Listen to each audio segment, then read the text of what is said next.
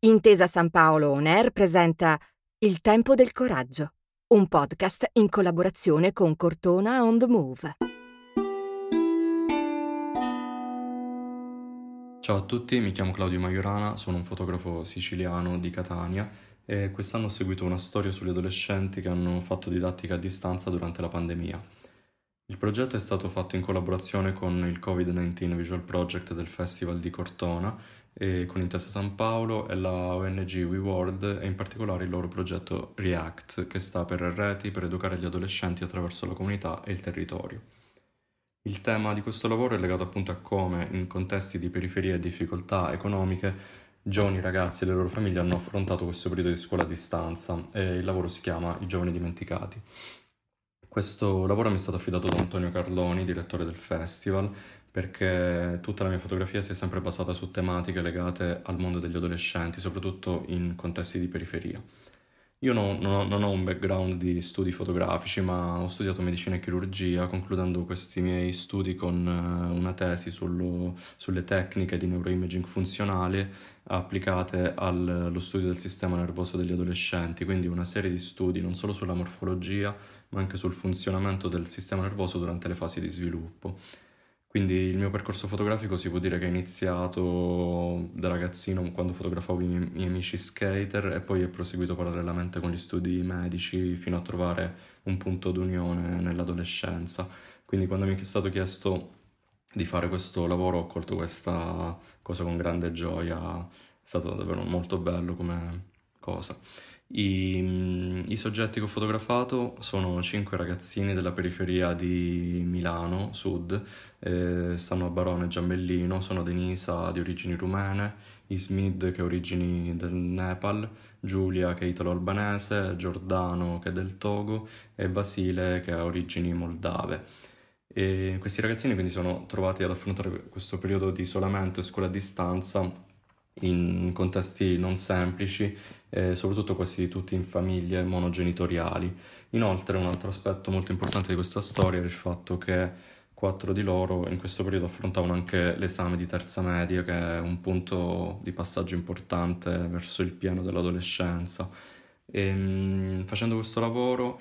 una cosa che mi ha colpito e mi colpisce spesso quando lavoro su tematiche sociali è il fatto che tante di queste problematiche sociali spesso passano inosservate a chi non le vive in prima persona o a chi non le vive all'interno del proprio nucleo familiare. E ci sono problematiche che inevitabilmente la pandemia ha accentuato, eh, in primis quello, in questo caso, della, dell'istruzione. Infatti, lavorando un po' a questo tema, mi sono reso conto di come ancora oggi in Italia eh, esistano disuguaglianze di opportunità educative. E, ehm, e, mi sono anche reso conto che fare scuola a distanza non è per tutti semplice, cioè fare, non tutti chiaramente hanno un uh, computer uh, o non tutti hanno un tablet e tante volte non ci sono i giga sufficienti neanche per fare la scuola tramite un cellulare. E, um, inoltre è una cosa proprio che amo del mio lavoro il fatto che mi permette un po' di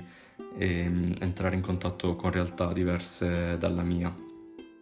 E una cosa bella eh, su questi incontri che ci sono stati è stato il fatto di percepire e anche sentire dalle loro parole il fatto che a questi ragazzini manca la scuola e sentire da un adolescente dire mi manca andare a scuola è una cosa bella e non scontata per me e, e capisci anche come la scuola abbia un valore oltre che come un luogo legato all'istruzione, ma anche come un ruolo di aggregazione, perché questi ragazzini sentivano veramente il, la mancanza di contatto con i loro coetanei. E, e, inoltre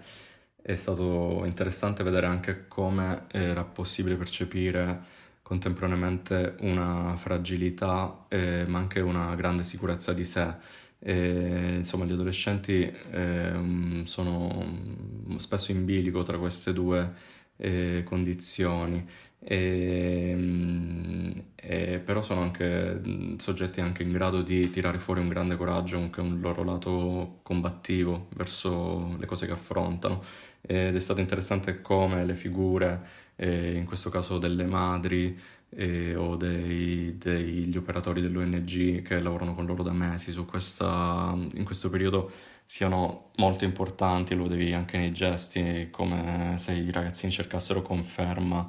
eh, nelle madri e mm, anche nel dialogo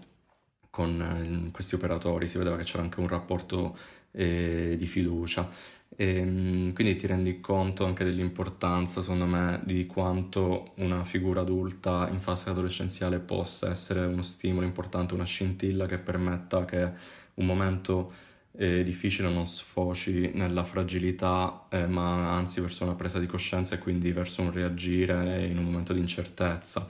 E, mm, credo che alla fine questo periodo segnerà, li segnerà, eh, insegnerà loro sicuramente un modo di vedere le difficoltà e sicuramente anche svilupperà anche la loro capacità di affrontarle inevitabilmente. E ci tengo a ringraziare le persone che hanno collaborato alla realizzazione di questo progetto, i ragazzi e le loro famiglie per avermi permesso di fotografarli e il mio gruppo di fotografi Cesura. Grazie.